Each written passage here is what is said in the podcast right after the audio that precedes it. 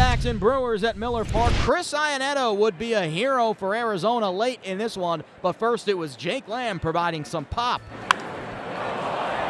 Right center field, and watch this one go. Way back. Jake Lamb has done it again, his 14th, and it's 1 0 D backs. Eric Thames at third, Travis Shaw at first, two outs. That one gets away from Iannetta. Here comes Thames, the flip to home, and they got him! Craig Counsell saying, hold on, they want to check. Got him! Craig Counsell is upset. He's screaming at Jim Reynolds. I think Counsell's going to get run here. Yar at second. He's the go-ahead run. There is shoots running to right. Ed Sedar is going to wave him home. Here's the throw from Peralta. Not in time, and the Brewers lead it 2-1. Chris Iannetta, last man standing. The 1-1. Swinging a drive. Deep. Left center field. Way back. Tie game. Owings at third. Goldschmidt at first. 2-2 top 10. In the dirt, it gets away. Owings is going to score on a wild pitch, and the D backs have a 3 2 lead. The Diamondbacks come from behind late to beat the Brewers 4 2 in extras. Zack Godley tossed six scoreless for Arizona. Junior Guerra lasted into the sixth for Milwaukee and allowed just one run in his first start since opening day. Torey Lovullo's squad was down to their final out in the ninth before clawing their way back to win it in 10 innings. Here's the skipper talking to reporters after the game. I think they rely on one another. I think that's very uh, good ingredient. That's something that's pretty special about this group. That when um, when they need to fight, they do it together.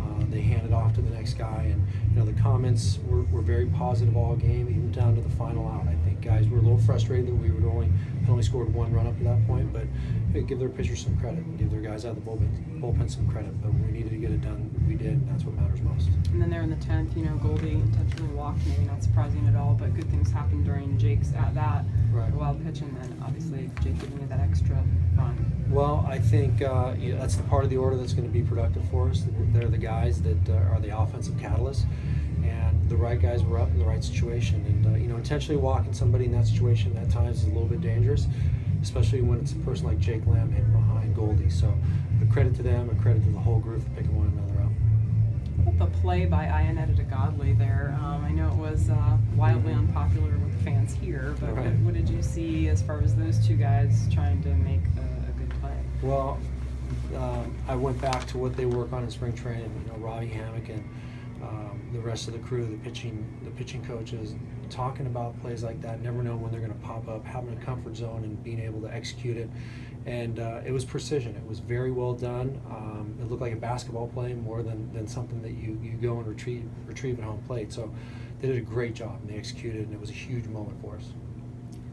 Jorge's had a few bumps in the road lately. Mm-hmm. What did you like about putting him in there in the seventh against uh, right-handers? What, why that matchup? Um, we were a little bit thin in the bullpen. We had a couple guys that we couldn't use, and I just like Jorge's fastball split split finger fastball combination. And the way I was breaking it down, it was going to be Jorge to Chafe, and then we pieced together from there. So, um, unfortunately, it didn't work out perfectly, but we believe in Jorge. He's been very effective. I know the last couple of outings have not been great, but we want to give him the ball in situations and let him do his work. Staying away from uh, Hoover Hoover and Archie. Correct. Was, was Wilhelmsen available? Wilhelmsen was available, right? So he was, you know, when, when you when you piece together moments, you piece together uh, innings, you, you try and find the most effective route for those guys. Um, and Wilhelmsen was going to be in back of uh, uh, McFarland, so they were all going to get their turn. It just happened to, you know, we scored some runs and went to the closer. The series continues Saturday. Zack Greinke on the mound for the D-backs against Chase Anderson.